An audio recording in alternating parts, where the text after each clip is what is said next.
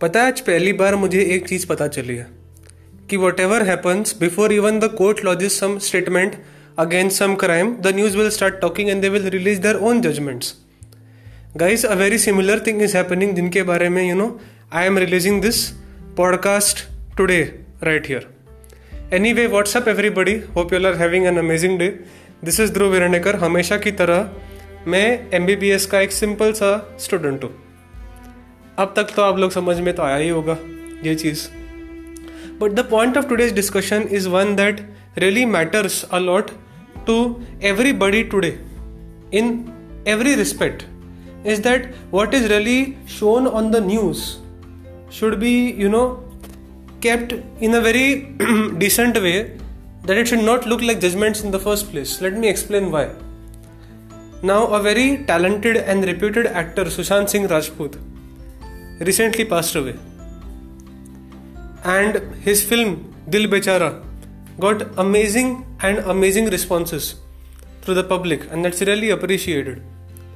But over his death, I have observed that several news channels are saying that this person is responsible. Why is the entire industry quiet?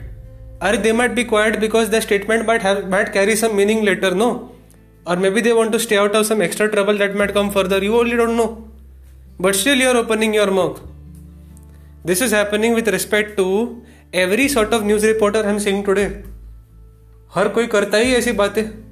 अरे भाई, थोड़ा संभर के। मतलब ऐसा है, कोर्ट ने कुछ रिलीज़ किया ही नहीं। किसी ने कुछ बोला नहीं। फिर भी बकना शुरू। That this person is responsible that person is responsible and they keep on targeting that See, I totally understand that some people were targeted. I will not mention the name of that person because everyone knows the name of that person. And because of her, he gave his life mainly. There might be many people linked, but targeting करने से कुछ फ़ायदा नहीं है अगर वो news गलत निकली तो न्यूज़ का नाम बर्बाद हो सकता है उनको समझ में नहीं आता this is the main thing that people should realise now is कि न्यूज़ की बताई हुई हर एक बात सच नहीं होती सुशांत सिंह राजपूत जब जब से मरे हैं ना, तब से लेकर आज तक मैं उनके रिलेटेड बहुत सारे मीम्स देख चुका हूँ। I understand you are doing this for the sake of his justice even I want justice demanded on his name but more importantly is that किसी पर भी उंगली दिखाना सही बात नहीं होती। Finally who is responsible he will be turn down towards the public but whatever happens We must not open our big fat mouths until the court gives some judgment and until CBI investigates everything. This should not be taken into accord.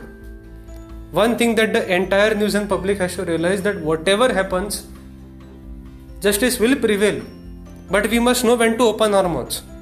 More importantly, I'll not mention the name of the news reporters to avoid bias but जो लोग news देख रहे होंगे, उनको तो समझ में आता ही होगा।